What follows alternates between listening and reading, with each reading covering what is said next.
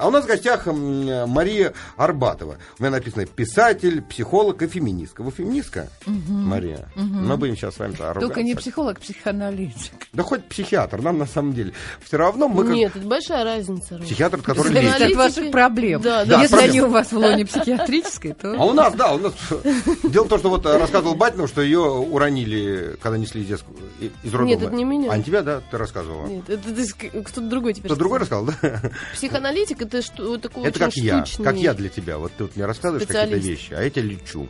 Но мне не получается ничего, потому что я не настоящий психоаналитик, я Мария, только мы будем лечусь. записывать вашу биографию, с самого рождения. Вот, знаете, вот нас интересует детство, отрочество, юность, вот до того момента, как э, вам дорогу э, э, перешло признание, так сказать, признание, вот оно пришло общественное, когда вы стали известны народу, и вот в этот момент все уже нас не интересует уже. Нам интересно то, что было за кадром. Так жестоко прям. Красиво, вот да? это так? нас не Я интересует, а вот я- это нас да, не не интересует. интересует, потому что нам интересны, так сказать, вехи м, пути, который привел к славе.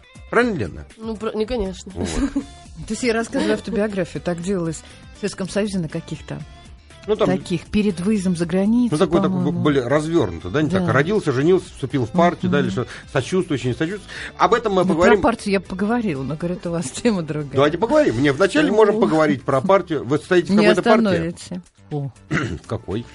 Ну, знаете, я боюсь, что все-таки не стоит сегодня нам эфир этим грузить, тем более, Феминисток что СПС нет? раскололась, соединяется с гражданской силой, из которой меня вышвырнул Борщевский, который я туда позвала. И я просто запутаю, я хочу поберечь вашу Правильно. нежную мужскую голову, а это очень сложная архе- такая архитектурная конструкция политическая, поэтому давайте о Да, детстве. а, дед, нет, э, я просто вспом- вспомнил анекдот, когда съезд феминисток, и выходит председатель и говорит, э, вот мужики говорят, что они, так сказать, э, э, венец творения природы, так сказать, что они, они центр цивилизации. А скажите мне, что бы делали мужики, если бы не было нас, женщин? Мужской голос заднего ряда. Что-что?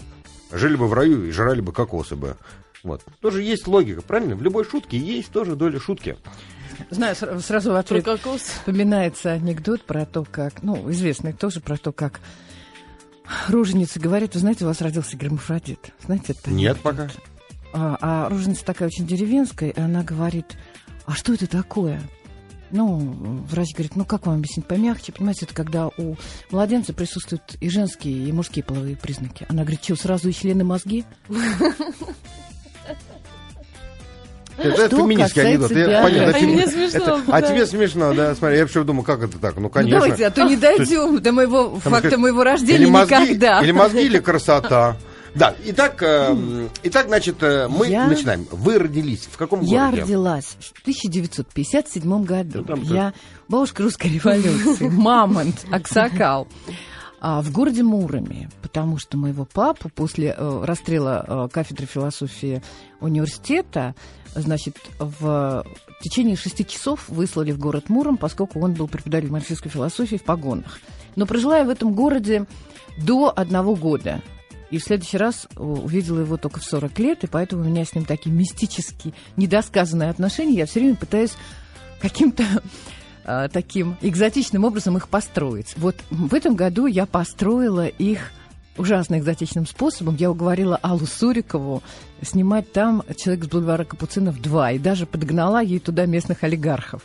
Вот не поверите, такой как бы э, такое изъявление любви э, родному городу, который я знаю на самом деле очень плохо, и так вот иногда э, приезжаю, раз пять я там была за всю свою сознательную жизнь, и вот хорошо знаю только кусок, где вот этот дом стоит, очень красивое место.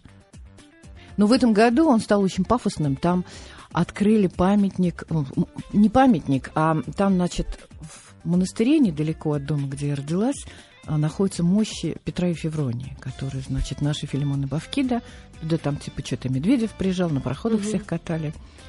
И э, самое смешное, что ровно в этом монастыре, там уж 50 лет тому назад, мой отец преподавал марксистскую философию. Ничего себе. И мой брат, когда его спрашивали, чем занимается твой папа, он говорил, он работает в церкви, и там сидят люди, а он приходит и что-то читает, ну, когда маленький был. И тогда все говорили, наверное, твой папа поп. А мама чем А занималась? папа был наоборот. Мама а, была микробиологом, но, значит, а, бросила как раз в связи с, с с этим переездом отца незащищенную диссертацию, поехала и, значит, долго изображала из себя такую как бы генеральскую жену, потому что отец был все время на каких-то генеральских должностях. То есть это такая А генерал он получил? вполне... Нет, должности генеральские, а погоны были подполковничьи. Но он как бы преподаватель был, он был зам главного редактора «Красной звезды», то есть он был военным журналистом во время войны. Я очень поздний ребенок, и поэтому, значит, я такая умная. Считается, что если поздно у папы рождается девочка, то она страшно самоуверенная и страшно умная. Ну, потому что это для папы такое чудо. Так, и вот вы до года жили там, а потом перебрались куда? Ну, потом меня, соответственно, я заболела полиомиелитом, меня вернули к бабушке и дедушке на Арбат, и дальше уже, значит, мотали по всяким там детским лечебным учреждениям, о чем я написала свой а, лечебно-профилактический архипелаг ГУЛАГ. Вот, а потом, ну что, потом все как бы нормально пошла То есть вы, в вас в школу. детский садик не отдавали, то есть все дома, Нет, да? Вот нет, лечили- нет, лечились я была время. было- придурочный ребенок-инвалид, который, на котором опробовали все техники лечения. Но вылечили же. Нет. А, нет, А да? это совершенно не для этого делалось в Советском Союзе. Детей лечили для того, чтобы наша наука пыталась каким-то образом развиться, а кролики были дорогие.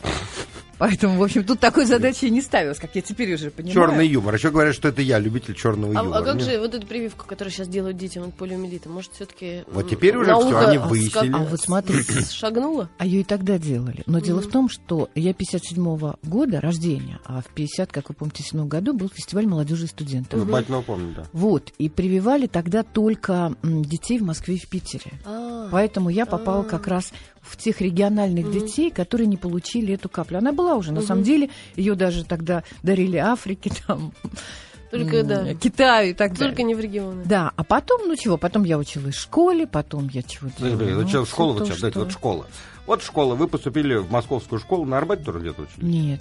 К этому моменту о, папа пошел за квартиру работать главным редактором журнала «Жилищно-коммунальное хозяйство», но, как вы понимаете, преподаватель марксистской философии, это было последнее, в чем он понимал, но нам дали квартиру на проспекте Вернадского, я пошла в замечательную 256-ю школу, которая дала миру много талантливых людей. Например. И я, ну, ну это, это не, не такие имена, которые там вот все прям так знают, но, ну, я не знаю, вот у нас в классе только четыре мальчика МГИМО поступили без всякого блата. Хотя в советское время это было практически невозможно. А потому что туда выселяли Арбат и улицу Горького. Поэтому это было такое очень помодное местечко вокруг проспекта Вернадского. Была старая московская интеллигенция. Вот. А потом, значит, ну чего, я окончила в школу. Подождите, еще М? так, мы так уже галопом по Европе. Мы никуда не торопимся, у нас целый час впереди. Мария, ну вот, вот в школе, вот вы учились, у вас были какие-то интересы помимо школы? Может, вы занимались, хотелось вам быть каким-нибудь музыкантом, например? Нет, Играть нет. на фортеплясах на разных? Нет, никогда. Нет, это Только тяжело. под расстрелом. Но у нас вся семья была такая, э, все генеалогическое дерево, оно перенасыщено такими общественно-политическими деятелями, которые все что-то писали, к чему-то призывали. И дурная наследственность, значит, она сыграла. И в моем случае я писала э, вот столько, сколько себя помню, и даже собиралась быть писателем. И, собственно, в этом смысле все Это получилось. все было прямо с начальной школы, да? Да я даже думаю, раньше, я еще раньше начала там чего-то писать. Ну, как-то это было принято. Все писали там что-то. Стихи писали? Стихи, конечно, я не просто писала Про стихи. любовь я или даже... про ненависть О к том. партии? Нет, я а, даже м, была такой, в какой-то момент многообещающей молодой поэтессой у меня выходили а, стихи в подборке к 8 марта. Это называлось «Братская могила» в Советском Союзе. Там было много красивых девочек, потому что их приятно было ставить на сцену, они так хорошо смотрелись, так задорно все это читали. Но дальше надо было, там своя карьерная была система, надо было, значит, дальше переспать с секретарем какого-нибудь союза желательно с ветерана, у него больше связи, и тогда ты получал рекомендацию на книжку или на совещание молодых писателей, и уже с этой книжкой мог вступать в союз, поэтому, значит, тут у меня не прошло, я была очень гордая, считала, что, значит, сами придут, сами все принесло, ну, принесут, что, кстати, и случилось в результате. Через сколько? Только лет? А, Ну, вы знаете, у меня проблемы были даже не в этом. Я ведь даже первый раз поступала в литературный институт на поэзию, срезалась, а второй раз уже поступала на драматургию и поступила. И даже была долгое время а, драматургом, который везде ставился и зарабатывал очень большие по тем временам деньги. Например, какие пьесы ставили ваши? Ну, вы знаете, у меня большую часть пьес. Поставили у меня 14 пьес. Э, Значит, сейчас я вам объясню. Нет, я просто, знаете, Ну, вот, человек э, Мария, вы, молодой. вы меня простите. Я, во-первых, не Ага. молодой, а старый. Во-вторых, я по образованию режиссер. В-третьих, я вот совершенно честно вы что я не читал ни По одной вашей образованию книги. режиссер, значит, или вы не режиссер, или вы никогда не интересовались а, драматургами моего поколения. Потому Ну, что почему? круче меня там просто не было никого, больше никого в таком объеме не ставили. Вот в данную секунду я издала толстую-толстую книжку, там 14 пьес, поставленных у нас, за рубежом. Фильм, правда, только один, потому что я не люблю в кино А работать. фильм какой был? А, Мне не забыть, не простить. Он даже получил какие-то премии. Надежда Репина, режиссер. И снимались там замечательные артисты. а, Премия фестиваля, как же его зовут? Этот самый Алексей Сафонов, который вот э, в 17 мгновениях весны морозит младенца. И Евгения Попкова. Помните, Евгения Попкова была потрясающая мхатовская актриса. Потом ну, ё, кто из нас режиссер? Я режиссер, Потом я она не была ни режиссеров, Евгения которых вы Попкова. называете, и тех великих людей, которые вышли из вашей Ну, школы, значит, вы вы сами не совсем, можете. ну, вы ничего не не совсем значит, молодой. Вам сколько лет? 50 будет. э, вот Чуть-чуть моложе Слушайте, а вас. где вы провели эти годы, если все эти фамилии В для Петербурге. Э, О спектаклях э, и драматургии мы говорим чуть попозже. Давайте все-таки вернемся к школе. Вот вы там писали... вас э, всякую фигню писала? Вот э, пьесы вы там еще не писали. Ну, вы знаете, я вообще... Или же попробовали? Нет, ну я вообще писала какие-то там... Ну, писала какие-то инсценировки, которые даже ставили классами. Ну, какую-то такую А, ерунду. а как к семье к этому относились? Вы говорите, все писали, и я Ну, тоже писала. Ну, никак. Ну, в том Мгм. смысле, что папа умер, когда мне было 11 лет, а мама как-то, в общем, никак к этому не относилась и считала, что девочка должна быть а, врачом или экономистом, потому что это верный кусок хлеба. Поэтому я пошла на философский факультет. Врачом или... а, И вышла экономистом, замуж да. за оперного Эконом- певца, поэтому большего шока, чем, значит, парочка философ и оперный певец. Ну, вот. Больше неприятностей маме сделать было нельзя. Так вот, а вы учились в школе, значит, нич- ничто вас, кроме э, писательского ремесла, не интересовало, нам сказали? Нет, ну как, в течение школы я э, была, значит, ну, начиная уже сознательного возраста. Там внутри школы еще меня на какой-то срок сдали в специнтернат. Это продолжение моих лечебных там всяких а, страданий. Потом меня оттуда выгнали за моральное поведение, Это которое... что это было? в общем, Расскажите. Ну, оно как бы не, не, А моралка ни в чём. бывает разная. Там, например, э, э, ложилась спать там в 12 часов или курила там, не знаю, в спальне. Не-не, я вообще была маленькая, меня всегда отовсюду выгоняли за э, проявление социального интеллекта. На самом деле это была очень такая простая и понятная история вменяемому человеку, потому что у меня умер отец, и это был шестой класс, и я начала ходить с учебником марксистской философии и что-то оттуда вещать народу. А директор специнтерната лечебного, естественно, была без, без всяких признаков высшего образования, как педагогического, так всего остального. Она была такая выдвиженка из, так, из ткачих. Мгм. И она еще помнила, как за марксистской организацией сажала. Сажали. Поэтому она взяла школьный автобус, повела, значит, привезла меня э, к маме, поскольку мама моя была такая баронесса, и сама, значит, к такому фуфлу не ездила, как директриса, и сказала, вы знаете, вы должны ее срочно забрать, она нарушает дисциплину. Но добиться, чем она Ну да, нарушает, да, да. было невозможно, и поэтому... А я уже была такая девочка с формами, но совершенно еще думала про другого.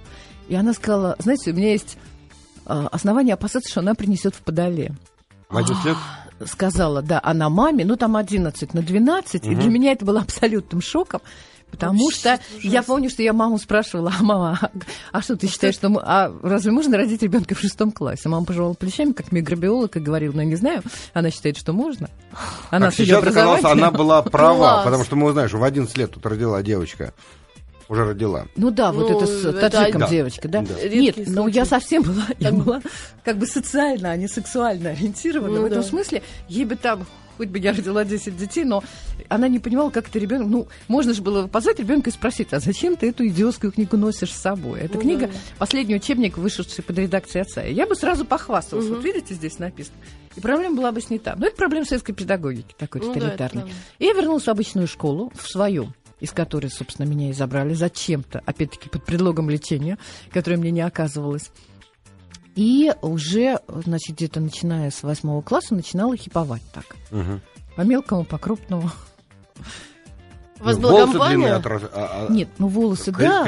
Клёши такие, Нет, не знаю. волосы, как бы не проблема это была у всех девочек, но действительно прикид уже был такой вот А, Тогда всякая форца собиралась на Ленинских горах. Вы- ну, в Питере, не В знаю, в Питере- Питере свои были там дела. Да, на Невском собирались в этом Мгм. самом, в Сайгоне. Вот, и мы, значит, там под них косили, тоже одевались во что-то страшное, и ходили по улицам, всех А пугали. как вы с кем-то познакомились? Как почему? Нет, ну сначала как бы с подружками, потом Мгм. я И пошла... тогда из марксизма-ленинизма вы перекинулись в, в противоположный лагерь, нет? Да, Стали ну, осуждать нет, ну уже тогда систему. идеологически как бы я оставалась марксисткой А, вполне. марксисты оставались? Абсолютно. Это Сначала у вас там, получается, философ и э, оперный певец. С одной стороны, Нет, это уже позже. Я понимаю, хиппи и марксист э, в одном лице. Интересно. Да, ну, знаете, ну, вот, строго говоря, идеологическим языком, чтобы вас не путать, то левые, они с хиппи, в общем, иногда выходили на общие такие штуки, потому что эти боролись с истеблишментом, эти боролись с богатыми и подлыми.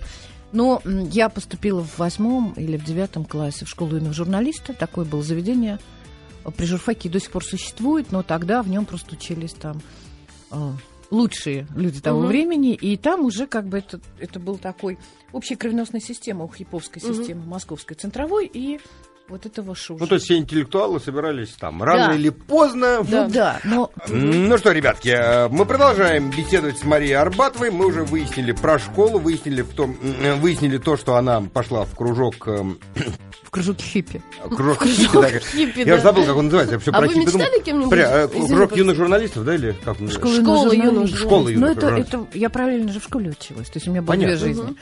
Одна в школе, а другая, значит, разнузданная жизнь. Начала, э, параллельная была, э, так сказать, в системе, или не было так В системы? системе, Была- конечно. Была система, и э, надо было как-то все-таки занимать свое место уже э, более-менее официальные места занимать. Пошла уже как раз в школу юных журналистов. А Да, почему вы, правда, туда пошли? Вы мечтали, вы хотели быть, э, продолжать э, свою писательскую деятельность или как? Ну да, Почему? да. Я, вы Или знаете, я хотелось такого писала. Нет, я писала, и это была очень интересная тусовка. Школа, конечно, не давала столько Мгм. свободы. Более того, это был застой, и никто всерьез не относился к этой шобле. Но пришли дети.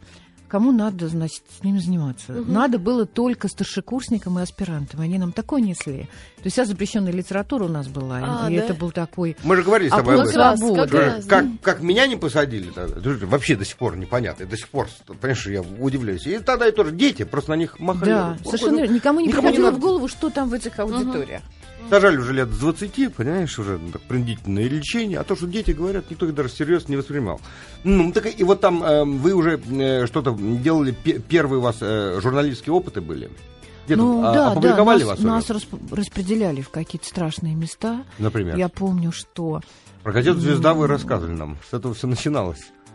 Где работал ваш отец, вы сказали? нет, от- отец умер, когда мне было 11 Ну, лет. сказать, что он начинал в газете «Звезда». Он был Главным главного редак- редактора, Ну, да. Но это, это было, знаете, сколько лет там? Это было там войны, во время войны, это другие совсем А, вещи. тогда Мне- это было еще. Я не получила м, ника- никакого блата, поэтому в этой жизни, значит, все я сделала своими мозгами.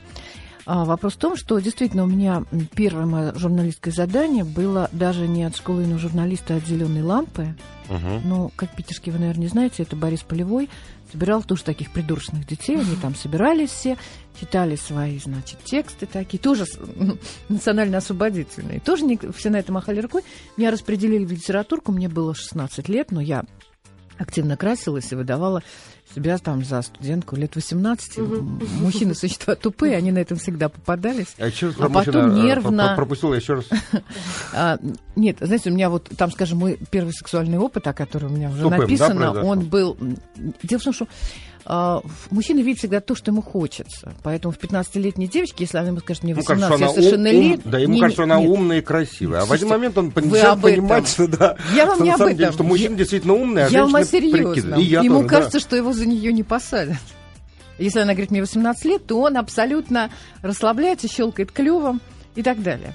Это я только с этой точки зрения. А, Значит, короче, я пришла маленькой глупой в литературную газету, и меня сразу отправили брать интервью с Юлианом Семеновым. Я не знала, как это делается. Стояла под дверью его мастерской. Там э, с признаками обморожения была им обнаружена. И дальше, значит, действительно написала какое-то безумное такое интервью. Страшно благодарна этому человеку, потому что он какие-то для меня тоже открыл горизонты. Удивительный человек, изумительный писатель, страшно такой опекающий был дядька. И В общем, конечно, никто это не напечатал. Он вам а, сам ам, говорил, там, ну, а, рассказывал сам, или вы ему вопрос все-таки задавали? Нет, вы знаете, он был такой рассказчик, он же к этому моменту все объездил, он же Мгм. историк-этнограф. Я не Мгм. брала его разведческую деятельность, я брала вот, то меня мало интересовало, брала его как бы вот И экзотические он сказал, навыки. девочка, я вам сейчас объясню, что вам нужно Нет, написать. нет, нет, нет, Он был человек очень занятый. Он сказал, хочешь взять интервью, значит, вот завтра у меня премьера фильма где-то там за городом. Мгм. Вот хочешь, приходи вот в это время, сядешь в машину, будешь в машине со мной разговаривать. И я там карандашом Да, на бегу записывала. И когда я принесла то, что я написала в газету, а там был э, такой партийный функционер по фамилии Валерий Поваляев. Сейчас он тоже где-то там вот что-то делает в Союзе писателей, и он мне говорит, ты что, мне серьезно это принесла? Я говорю, да, а что, это не талантливо? Он на меня посмотрел и сказал, если ты не понимаешь, почему это не может быть опубликовано, то тебе лучше не пытаться быть журналистом. Я его отчасти послушалась, а отчасти, значит, когда я закончила 10 класс, в общем, было понятно, что все-таки я должна идти на философский факультет, потому что я очень умная, и, в общем, А сохранилось у вас это интервью? нет. Вы прочли нет. его? Вы поняли, почему вам не стоит? Вы знаете, читать? я как бы, поскольку мы, мы там наслушались разной хрени, как в школе на журналисте, так и в зеленой лампе, я сделала его как такую пародию на произведение Семенова. Он же тогда был абсолютной мгм. звездой, когда э, шло 17 мгновений ве- весны. а, Значит, перекрывали все, тишина была в городе, Мгм. все было закрыто. И я это делала, значит, такой Мгм.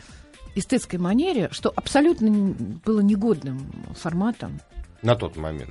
Ну, на, что на тот сейчас момент, можно да. Ну, сейчас, наверное. Вопрос в том, что, значит, я пошла на философский факультет. Не в первый год, первый год я не, не добрала полбалла, поскольку я была не блатная, а то я не смогла туда. Я же еще была не комсомолка, это была моя Почему? принципиальная позиция. А, представим, то есть... Ну, у меня так счастливо сложилось, что папа был марксист, а дедушка был, по маме, антисоветчик. У меня вот часть моих предков с еврейской стороны, она уехала э, в 25-м году. Значит, двоюродный дедушка там создавал все, что можно создать в Израиле, э, баллотировался там бесконечно в президенты. Поэтому недавно я съездила в Израиль, сказала все, что о них думаю, они меня объявили персональным врагом Мгм. страны Я Израиль. тоже говорю, но не так в они- глаза, а я отсюда. Да, они не готовы к тому, что кто-то может видеть адекватно все там происходящее. И как говорит моя тетя, вот дочка как раз этого Самуила Эйзенштадта, что такое счастье, что папа не дожил до этого времени. Они, они превратили Израиль в Тишинский рынок, да? Ну вот, поэтому я видела две позиции. И я выбрала, в общем, конечно, ту позицию, которая мне была понятнее. Я отбилась от комсомола, хотя чем ты активнее, тем труднее тебе отбиться, потому что во мне Да-да-да. всегда видели комсомольского лидера. Я такая же была. «А?» Мгм. И поэтому я могла поступать на философский только на вечерний, чтобы не было понятно. Это же идеологическая была работа. И я со второго раза поступила, а потом я сразу же в это же время вышла замуж, и сразу же после этого поступила в литературный институт. Вот тут нас спрашивают, эм, вы каждый раз официально замуж выходили через ЗАГС? Макаровна спрашивает. Ну, три последних раза, да. А вот тогда первый раз? Да, конечно. Нет, я просто... Знаете, Мне лично слушайте, это не интересно. Мне вот, это... я посмотрите, пони- вот нет, я- написано, видите, я, Я, вам вам показываю. верю беззаветно. Знаете, это вот есть анекдот такой, когда женщина спрашивает, сколько у вас было мужей? Она спрашивает своих. Да-да-да. Вот, поэтому я имею... Вот мужьями я считаю трех людей, с которыми я официально ходила жениться, а с некоторым даже разводиться. Мгм. У меня было всего три мужа. и Вот первый раз я вышла за отца своих детей, коих и родила на первом курсе литературного уже института. Бросив, бросив философский, я, значит, поступила... Сколько вы там родили уже на первом курсе? Две. Два. Два. Двойня, что ли, у вас было? Да, мои- у меня Да, двойня. Моим я- сыновьям, Прошу. замечательным, потрясающим Петру и Павлу, гордости, как бы можно сказать, духовной элиты их поколения, 31 год в Мгм. данный момент. И Мгм. они родились на первом курсе литературного института и, в общем, помогали мне учиться и расти. А кто им дал имена? Ну, вы знаете, это очень хитрая история. Я потом, как психоаналитик, нашла ее концы. Я, на самом деле, хотела, чтобы их звали Ваня и Вася, потому что у меня отец Иван. Мгм. Но мы написали, все, члены семьи написали варианты, и получился м, наибольшее количество голосов в этой демократической процедуре заняли Петр и Павел. И уже потом мы поняли, что мама, бабушка и дедушка были во время войны в эвакуации в Петропавловске-Казахском. Что, видимо, это так вот генетический привет Ос- оттуда. а, Да. Интересно, да? Чего интересно? Интересного, говорю. Но мне интересно все, я с самого начала слушаю, интересно. Так вы поступали на философский факультет, а потом Да. сказали, что на литературном учились. Да, я сначала училась на философском. Два, по-моему, года я училась. А потом в какой-то момент мы с подругой, она тоже туда попала не по делу, то есть сначала вы приходите на философский факультет, если вы поступили на кафедру истории и философии, а, с вами проходит историю религии, историю философии, траля вам интересно. А уже со второго курса начина- начиналась тогда жесткая идеологическая давиловка. М. Уже мне как-то стало тесно, не то уже, значит, надо что-то там марксистскую философию, ту самую с книжкой, Мгм. которую ходил в шестом классе, сдавать и все это говорить, а уже как бы я выросла со стороны относительно шестого класса. И э, в этот момент я сидела у себя на Арбате, где у меня был известнейший хиповский салон, э, что и стало, собственно, э, фамилией потом в результате, потому что у меня простая русская фамилия Гаврилина, мой папа Иван Гаврилович Гаврилин. И ко мне пришел тогда Гриша Остер, который не был хиппи, а был постарше нас немножко, Мгм. уже отслужил в морфлоте, и был очень хорошим поэтом тогда, но очень хотел денег. И он тогда сказал, вот спорим, я через три года приеду на красных «Жигулях». И приехал через полтора, но на оранжевых. Но для этого ему надо было м, стать детским писателем. Он им стал. Я считаю, что если бы Гришка продолжил быть поэтом, он был бы более серьезным поэтом. Но, тем не менее... Вот, и пришел ко мне Гриша и говорит, ты что, стихи печатаешь на, на творческий Мгм. конкурс? Я сказала, да. Он сказал, ну, дура, ну кто тебя возьмет своими стихами? Нужны паровозы, там, про бам, про шмам. Мгм. А я же уже один раз срезалась. Сядь и напиши пьесу, у тебя получится. Я говорю, Гриш, я никогда не писала пьесы, хотя каких- какую-то капусту такую писала Мгм. в школе. Он сказал, ну вот возьми Шекспира, вот э, лево написано «кто» говорит, справа написано «что» говорит. И я действительно за ночь написала пьесу, потому что по психофизике я абсолютный драматург. Вот с первой Мгм. страницы видно, и мне поэтому интересно политикой заниматься и психоанализом, потому что там то же самое Мгм. тот же самый как бы технологический механизм работает. Вот, я написала эту пьесу, и, в общем, действительно, я ее неплохо написала. Сразу стало видно, что человек должен писать пьесы. И я поступила в Литинститут. Значит, Там вступительный экзамен, по-моему, такой, Сначала да? творческий Нужно показать, конкурс. Да, показать тогда работу. было 100 человек на место. Это сейчас А. литературный институт, об него гасят окурки, и так ему и надо. Так и надо. что- Так я тут общался с женщиной. Она говорит, что же у вас за образование-то? Вы все неправильно говорите и писать не умеете. Нет, а говорит, это литературный другое. институт. Я сказал, как же так? Такого же не может быть. э, Чему же вы там учились Ну, смотрите, программа Раньше, там на- на- нормальная. Нет, там программа филфака, плюс к этому творческие мастерские. Вопрос в том, что когда я узнала, что в литературном институте появились платные места, все, до свидания, уже никаких вопросов. Значит, приходит Вася и говорит, вот вам бабло, Ну да, и никакого творческого там, конкурса. да. И понятно, что этот Вася на творческом семинаре уже абсолютно бессмысленное звено. И вся Ну, ведь- атмосфера Но ведь рушится. экзамены же не поставят ему просто так за деньги. Нет, вы поймите, ведь раньше все определял творческий конкурс. У нас был конкурс примерно 100 человек на место, и- Мария, и, понятно. поступило всего три человека. Мария, это все понятно. Ну. Спрашивается, а судьи кто? Понимаете, меняется все Нет. время. Почему так? И в театральные институты не все проходят. И Ильдару Рязанову, э, их мастер сказал, э, мастер их курса сказал, что если ты уйдешь, я тебе поставлю вот сейчас тройку. Я тебя выживу, все равно тебе ничего не светит. Он сказал, а я не уйду. И он зак- закончил. Понимаете, А В театральных разные- институтах нет платных отделений. Сейчас Театральных есть это уже тоже. немножко другое. Другая история. Это другое. Вот когда, понимаете, вот в Литинститут раньше брали людей с определенной литературной потенцией. Они, Мгм. где-то половина из них ко второму курсу спивались, падали, значит, в общежитии с э, десятого этажа, вешались, резали вены, Мгм. становились наркоманами. Ну разве И- не бывает, Мария, такого, что вот не разглядели? Ах, как а вам человеку сказать? Вот хочется. смотрите, вот я уже прожив долгую жизнь в литературе, Мгм. Могу сказать, что примерно на первом, втором и третьем курсе, ну, все ровненькие, более-менее. Этот кассет под Булгакова, этот Мгм. кассет там под, наоборот, новые веяния, этот пишет так, этот пишет так. Но вот где-то к концу уже понятно, кто станет писателем, а кто не станет. Там же, знаете, э, как м, Розанов говорил про Пушкина, что гений, для гения таланта мало, надо, чтобы еще биография удалась. Вот это вещи очень...